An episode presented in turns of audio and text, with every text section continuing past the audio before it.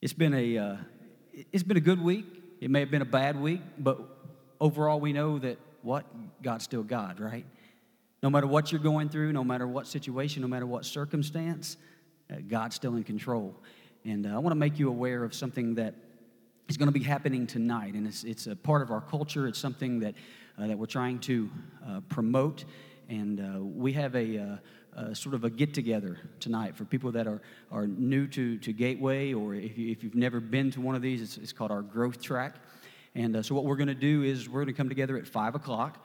Uh, we're going to just talk about the church. We're going to tell you uh, our vision and, and how that we ended up here uh, at 444 Blackburn Avenue uh, and how it started way back in 2006. And we'll, we'll go through all of that. And then we're going to feed you dinner. So it's free dinner. Uh, if you need childcare, we're going to give you childcare. And uh, we just want to uh, be able to, uh, on a Sunday morning, uh, if that's the only time that we, that we see you, it's, it's hard to just connect. It's hard to, uh, to allow you to know and sort of what's going on and for us to get to know you. So the staff will be here, and it's just a good opportunity for us to, to spend a, a couple of hours together and, and get to know each other better. And because God has, has so much more for us. God has, has more for you.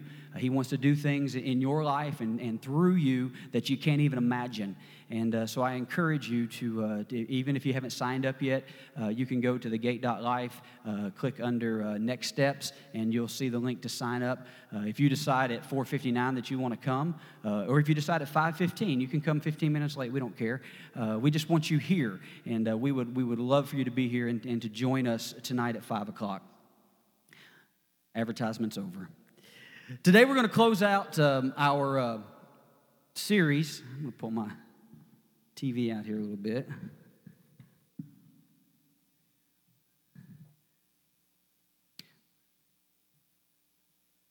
It's been one of those mornings.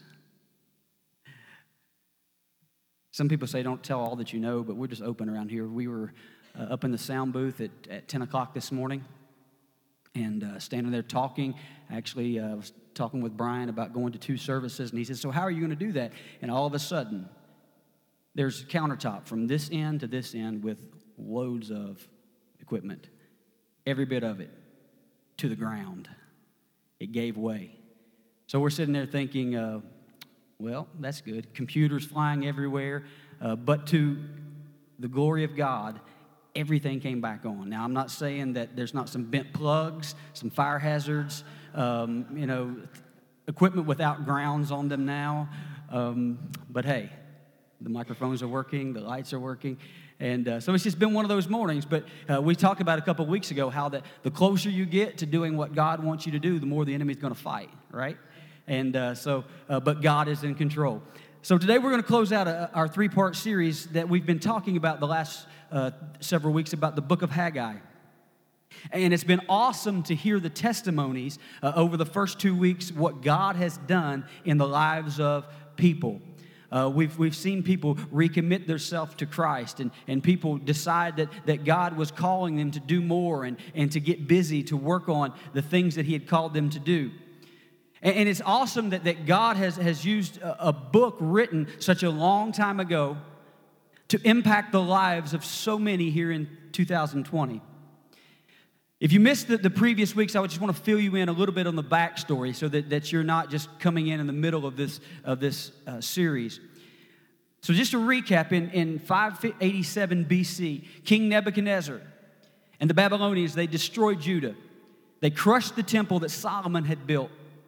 Now, this was not only a, a, physical blow that the city had been destroyed, but it was also a spiritual blow because here is the temple of God, the place where the glory of God and God dwelt, had been destroyed. So, for five decades after the destruction of this temple, they were taken into bondage. So, here they are, and, and after five decades, it's decided that they're going to allow some of them to go back and to start to rebuild the city and, and to start to rebuild the temple. Now, you can only imagine the excitement after being held in captive for so long, after being in bondage for so long, the excitement because uh, uh many of them were old enough to remember what it used to be like. Many of them were old enough to remember the way that things used to be and the, and the, the way that the city used to be and the temple. So in week number one, we started talking about how that when they got back, they started strong. They began to build the foundation. They built the altar. But then the Samaritans came and started to give them opposition. And when the opposition came, they began to panic. And they, said, We can't do this. I mean, if, if we're getting opposition, then, then it can't be what God wants. And so they quit. So at that moment, God raised up the prophet Haggai, and he said, I need you to tell them it's time. I need you to tell them that even though they're facing opposition, it's time. It's time that they start to, to build my temple once again. So they started again. And then last week we talked about how that when they started, they became incredibly discouraged because they began to, to look at and they started comparing their start to someone else's finish because they could remember what it used to look like. They could remember the, the way that, that it was so beautiful. And as they begin to start, they said, We're never going to get there. We're always going to, will, we will never match up to what used to be. They became discouraged about their lack of progress. And so this week, we want to, to dive into the story and look at their attitude. You see, we realize that many of them, they battled the same thing that many of us feel. We think, here we are trying to do what God wants us to do. Trying to live the life that, that God would want us to live. But as we're doing that, things just aren't going so well. You ever been there? It seems like the harder you try, the worse things get. And you look at God and you say, God, we're, we're trying to do what you've told us to do, but we're not getting anywhere. We're making no progress.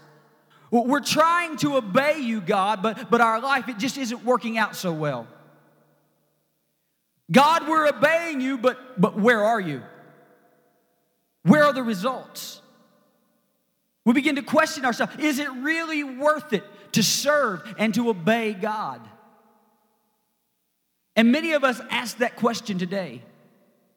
God, I'm trying to do life your way. I went to church last week. I'm trying, but, but my life is it's just still not working. It's not working the way that I think it should work. I have seen this play out so many times in the lives of people that I've connected with. People who have spent years of doing things their way. They've spent years going down a destructive path. They've spent years doing things that, that would be contrary to what God would ask them in ways that God had asked them to live. And, and then they'll come to church for a week or two. And they expect that that destructive behavior will automatically be erased. A, a lot of people think, well, you know, I came to church. I, I tried that God thing. I mean, I went to the altar. I said the prayer that He told me to say. I did something, but it's just not working. And you begin to question is God even real? Is it even worth doing what God would ask us to do? And as we wrap up this final week, this is sort of where the Jewish people were. So here they were trying to build the temple, and it wasn't going the way that they thought that it would go or should go. And so they begin to start to wonder is it worth is it worth it? You see, it's a problem that they battled with. It's a problem that I have battled with. And if you're honest with yourself, it's a, it's a problem that you have battled with as well. And that is conditional obedience to God. Conditional obedience to God. God, I'm in as long as everything is going the way that I think it should. God, I'll obey as long as it doesn't cost me too much. God, I'll do it as long as, as you want, as long as I get the results that I want. But now, God, if it makes me uncomfortable, if it inconveniences me, if you're not doing what I think you should do, then I'm out. It's conditional obedience. It's sort of like selective listening. Anybody, anybody got kids that, that are really selective in their listening? Let's see your hand. Anybody got that? All right. How, anybody got a spouse? Don't raise your hand. Uh, oh, somebody was quick to the trigger. Our daughter was just a couple of days ago. She was somewhere and we were telling her something. Now, this is, this is great. You tell them something you want them to do, and they'll say, I can't hear you. and you tell them again, I can't hear you. It's like, well, if you can't hear me, how do you know I'm speaking to you? It's selective listening. Some of us have that skill mastered, especially when the football game's on. We hear what we want to hear, and we're like that with God. God, I'll obey as long as it fits my agenda. We take the, the, the, scriptures that we like. We love Jeremiah 29 11. You know, for I know the plans that I have for you, they're for, for good. They're not to destroy you, they're not for disaster, they're to give you future, they're to give you a hope. Man, I, I love that verse. But forgive my enemies, pray for them, I'm out. Man, I love the verse that says, you know, God works all things together for good for those that love him, that are called according to his purpose, but, but wait until I'm, I'm married to have intimacy with the one that I love? Forget that. It's conditional obedience, it's selective listening. I'll obey as long as I'm comfortable. I'll obey as long as what I want. But you see, I've come to realize that, that God doesn't give suggestions, He gives commands. He doesn't give suggestions, he gives commands. And in this passage of scripture, God is getting ready to describe the corruptive power of sin. You see, remember, God's people, they turned away from Him and they started to worship idols. Their hearts were not right with Him. So God instructs Haggai to ask the people some questions. In Haggai chapter 2, verse 12, he says this If one of you is carrying some meat from a holy sacrifice in his robes, and his robe happens to brush against some bread or stew, wine or olive oil, or any other kind of food, will it also become holy? The priest replied, No. Now we read that and we think, well, what's he, what's he getting at? What did he mean? Well, in, in 2020, just to put it in, into modern day terms, if my hands are clean and I have a, a, a plate that's dirty, if I take my hand and wipe it across that plate, does the plate become clean or does my hand become dirty? I mean, you didn't really clean the plate, but if it say it was spaghetti sauce, your hand becomes dirty, right? The dirty plate makes my hands dirty. And so that's what he's saying here. He's saying that just because that, when you touch something, the power of sin is destructive. In verse 13, he goes on to say this If someone becomes ceremonially unclean by touching a dead person and then touches any of these foods, will they be defiled? And the priest answered, Yes. In these two verses, what is he doing? What is he saying? He's saying that sin spreads easier than holiness.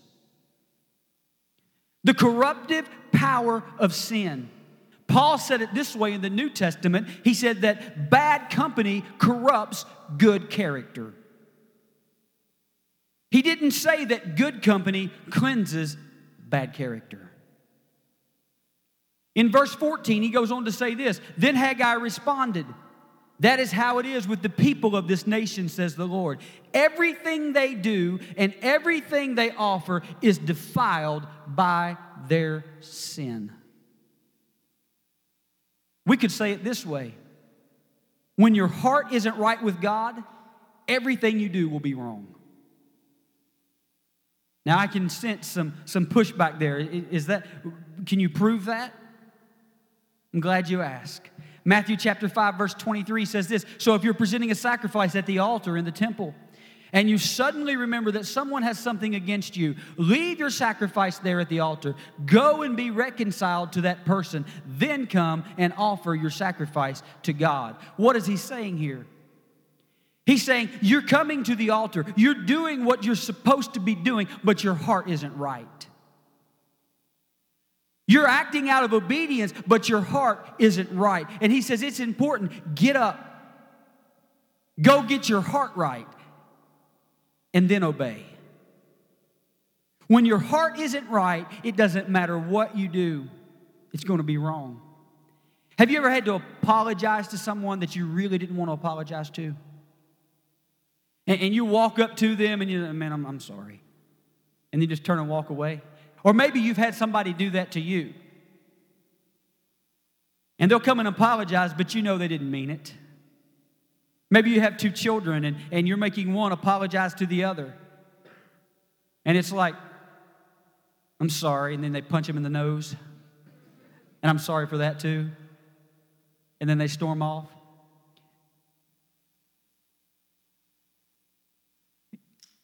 It's about our heart. It's about our heart being right. You want an apology or, or you want to give an apology. You want to know that it's, that it's heartfelt. Attitude matters. Attitude matters. When your heart isn't right, what you do will be wrong. And so often it's what we see. God, I'll obey you but don't really get to, to my heart. God, I, I'll do what you ask me to do, but don't really look at my heart. Now, listen, we do not obey God so that He will bless us. We obey God because we love Him. It's out of our heart. That's why we obey. Sometimes we will uh, ask Reese to do something. And sometimes you can tell that she's doing it with the, the right attitude. And sometimes we can tell that, that she's obeying, but her heart's not right. We obey God because we want to, to honor Him with everything in us. That's why getting our heart right is so important. So God is getting ready in this passage of Scripture to remind His people. He's getting ready uh, to, to get down to the heart of the issue. In verse 15, he says this Look at what was happening to you before you began to lay the foundation of the Lord's temple.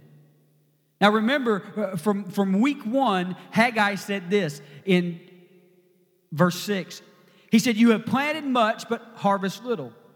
You eat, but you're not satisfied. You drink, but you're still thirsty. You put on clothes, but cannot keep warm. Your wages disappear as though you were putting them in pockets filled with holes. He said, You are consuming everything that you can, and there still isn't enough left over. And so, here in, in chapter 2, he's saying, Look back. Do you remember where you were before you started to lay the foundation? Do you remember that you just could, no matter what you did, it wasn't working out? You never had enough. And so in verse 16, he says this, chapter 2 When you hoped for a 20 bushel crop, you harvested only 10. When you expected to draw 50 gallons from the wine press, you found only 20. You're doing everything that you can do to get ahead but you simply can't. You can't. Why is that? Verse 17. He said, I sent blight and mildew and hail to destroy everything you work so hard to produce. Man, here they are doing what they know to do giving it everything that they have,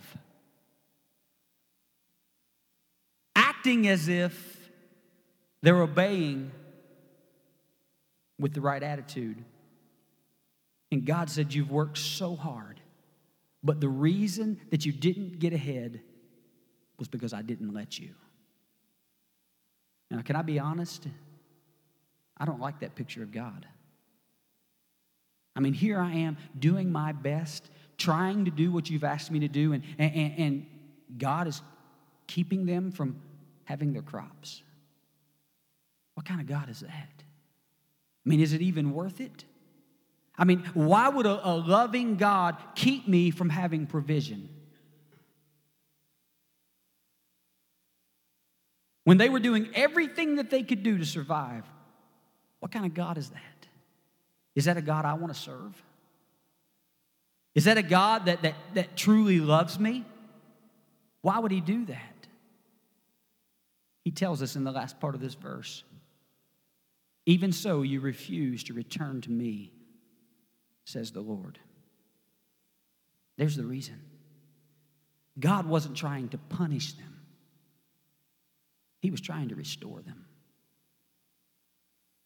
He wasn't trying to punish them, he was trying to restore them. He was trying to, to bring their hearts back to him. You see, God may not change your situation because he wants to change your heart. Now, I know that this is, this is a little tricky theologically. So I don't want you to think that I'm saying that if bad things are happening in your life right now that you deserve it that God's sending it. I'm not saying that at all. What I am saying is, is that sometimes God may allow things to happen with the purpose of getting our attention, to draw our hearts back to Him. That's what He was doing here. I think back to when I was 16 years old. You know, when you're 16, you've just got high hopes and high dreams. And I had felt that I was, was called into the ministry. It's not what I wanted. I had other plans for my life. I had played baseball from the time that I was seven years old and, until this point in my life. And, and so now at this point, it's time to, to start making some decisions of where I wanted my life to go. And so here I am playing the good little church boy. Here I am acting and, and, and, obeying. I didn't cause any trouble. I was obeying with on the outside,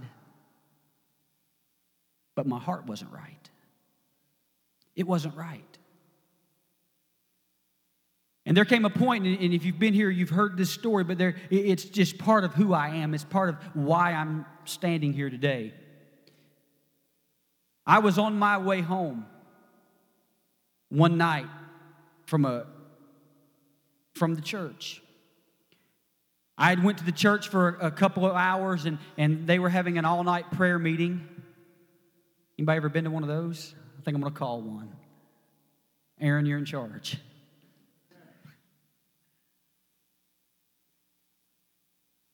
But I showed up just long enough to make mom and dad happy. I went over and knelt in the corner, and I don't even know if I really prayed. I may have slept, but it looked like I was praying. I was obeying on the outside, but on the inside, I was saying, No way, God. I'm going to do things my way. No way, God. Baseball is more important to me than anything that you have. I'm, I'm okay, God, as long as, as you're not calling me to, to obedience of what you want me to do. Now, you're trying to inconvenience me, God. I want to be on a baseball diamond, not a stage. And I was on my way home. And I rolled my car over an embankment. It landed on its top. I was it came right resting beside a telephone pole that I almost hit head on. And here I am, I mean, this car, it was my first car. My grandparents had, had loaned me the money to buy it. I was working to pay it off.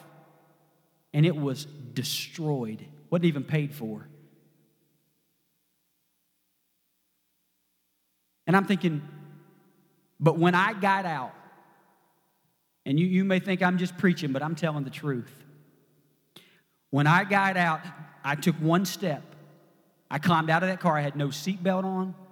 This was before airbags or any of that. I mean, I'm that old, okay?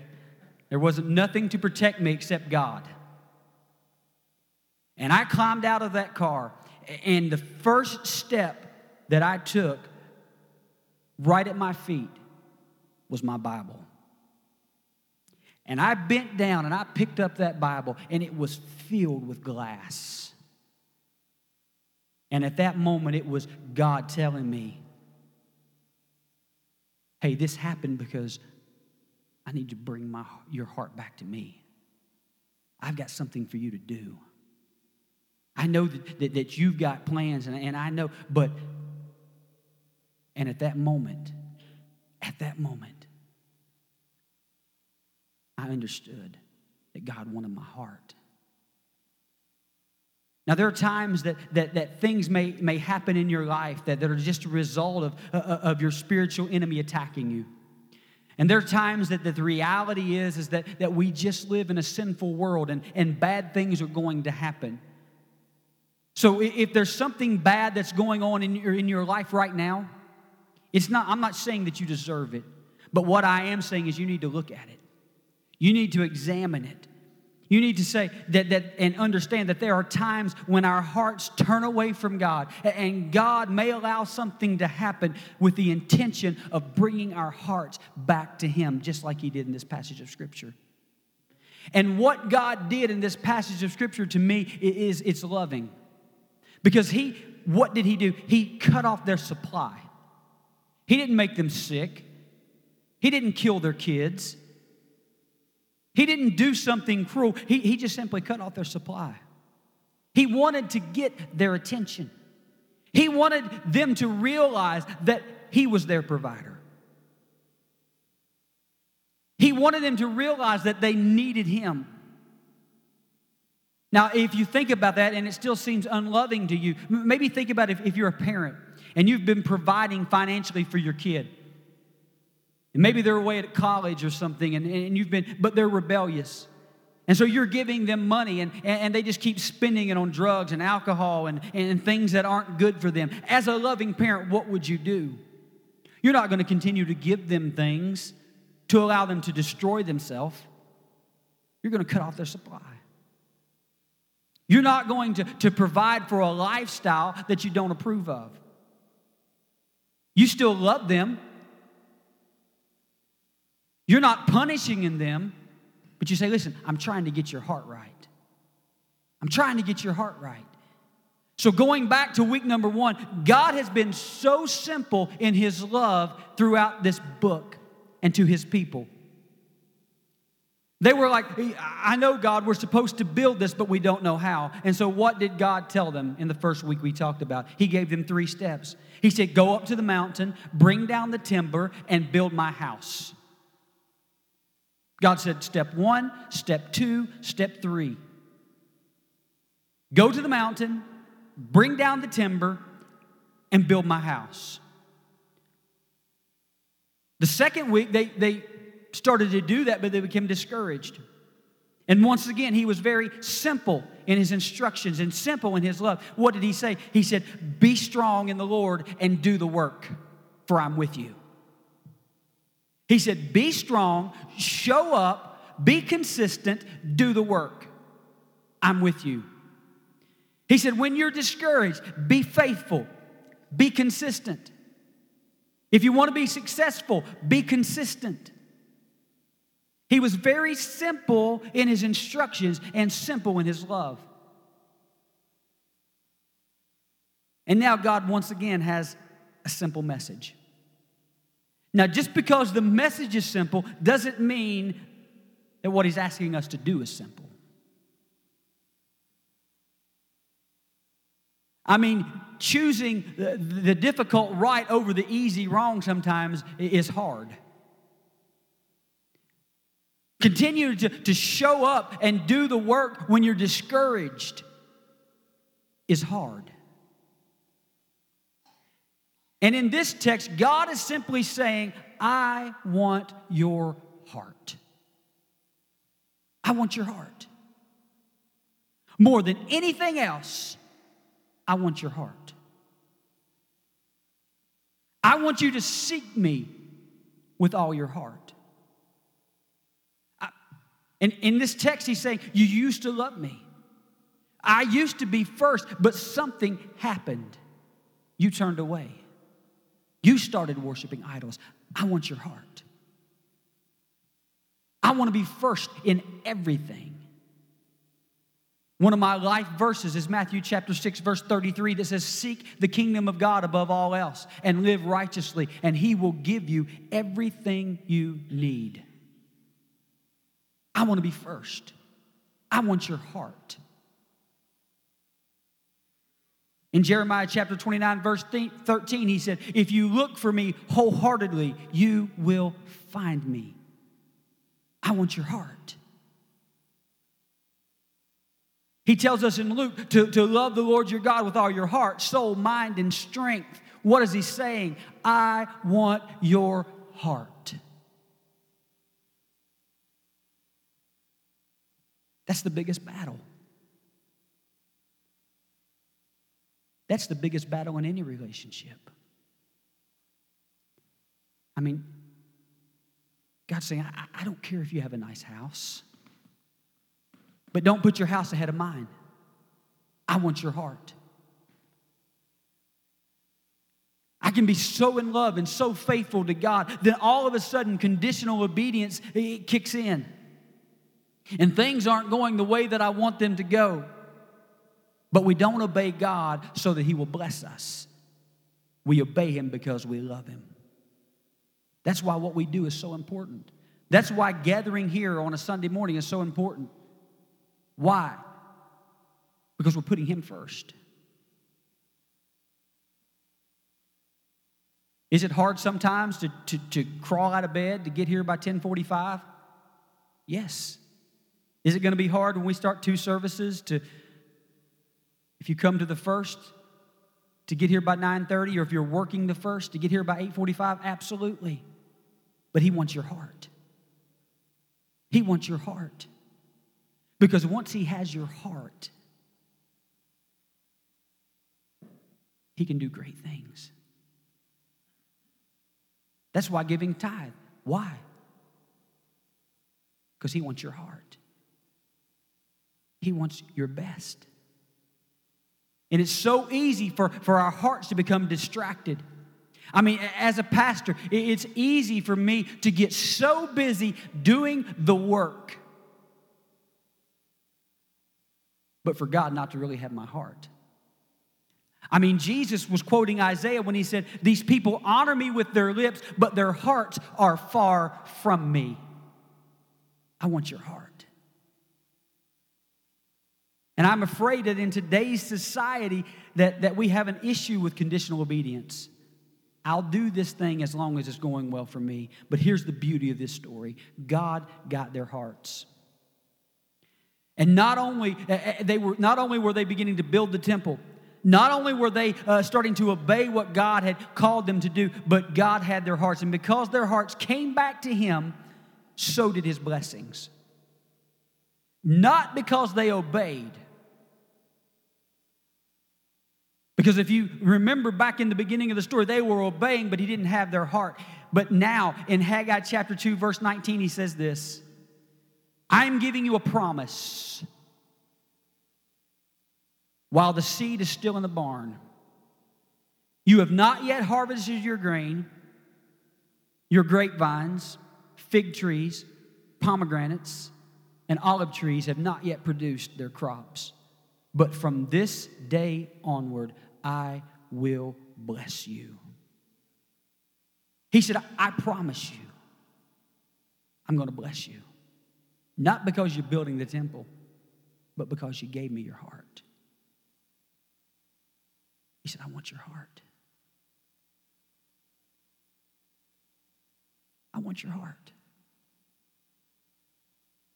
There's those of you here today that, if you're really honest, if you're really honest, if you're honest with yourself, and you evaluate your life and, and you look at it and say, Am I obeying simply because I know it's what I'm supposed to do?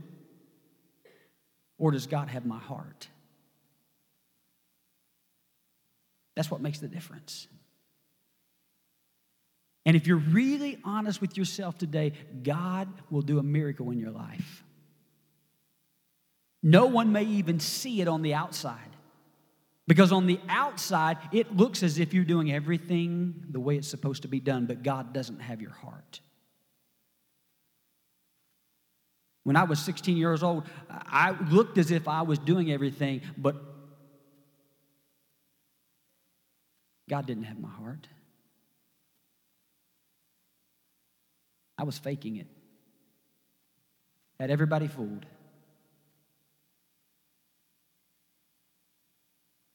But when I mm-hmm. gave him my heart, something happened on the inside. And it can happen to you too. You may be obeying outwardly, but you could be rebellious, discontent on the inside. God's saying, no more lip service. No more lip service. He's saying, I want your heart. And if you're willing to give him your whole heart because you love him, if you're willing to say, God, we give you our hearts, our minds, our soul, our strength. There are those here today that, that, that you need to return your heart back to fully worshiping God. You were walking down this path and things were, were going great, but then you got a little distracted. Maybe you become discouraged. Maybe you weren't progressing the way that, that you thought you should progress.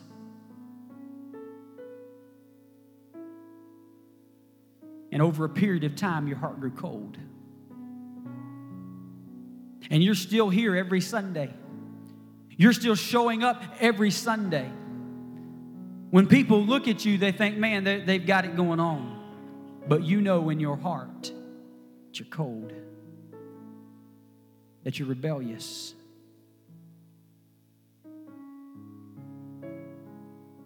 God wants your heart.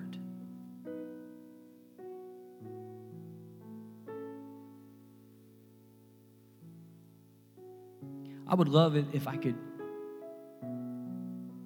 stand up here and just wave my hands across the crowd and hearts begin to melt.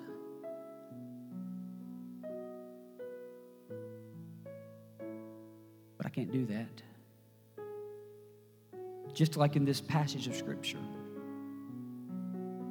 Haggai stood before the people and he said, Here's what's going on, but you have to make the difference. It's your decision.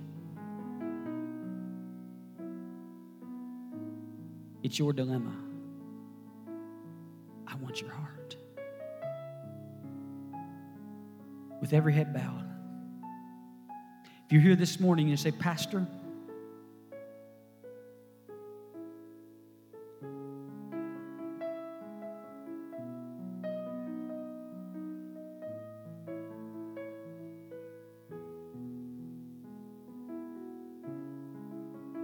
I look like that on the outside that everything's great. But on the inside, if I'm really honest with myself, He doesn't have my heart. I'm putting on a show. think, man, I can't admit that. Listen.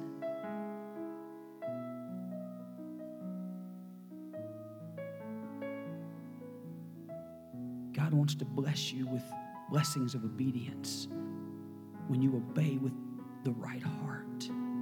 You say, Pastor, that's me. Thank you. I, I need to, to, to give him my heart. I need to return my heart to him. Is it going to be easy to admit? Of course not. Nobody wants anyone to know what's really going on on the inside.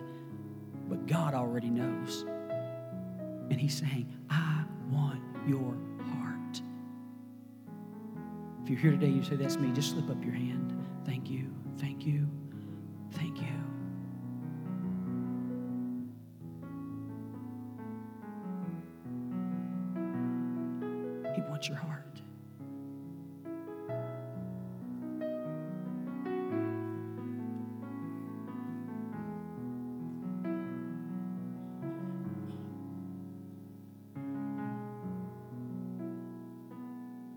As I was preparing for this message,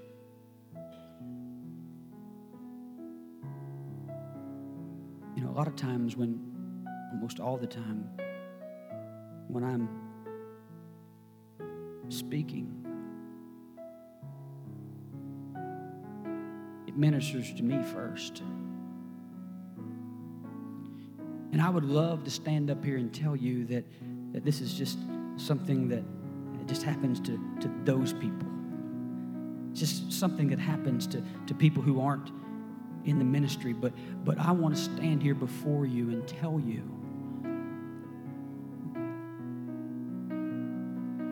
that over the past year, the church has grown. We're making changes to, to prepare for that, to, to prepare for that growth and even more growth in the future and there's this and that, and this needs to be done, and that needs to be done, and this needs to be finished, and, and, and this person needs to meet. And, and, and sometimes, don't think any less of me, but I can just simply go through the motions. I'm doing what I know to do and what I'm supposed to do, but on the inside, I'm thinking, man, not again. But as I prepared for this message, the Holy Spirit said, it's all about attitude. And you know what? He knows your heart. You may be able to fool everybody else, but He knows your heart. Is there anybody else? Pastor, I need to return my heart to Him. I need to change my attitude. Thank you. Ask everybody to stand.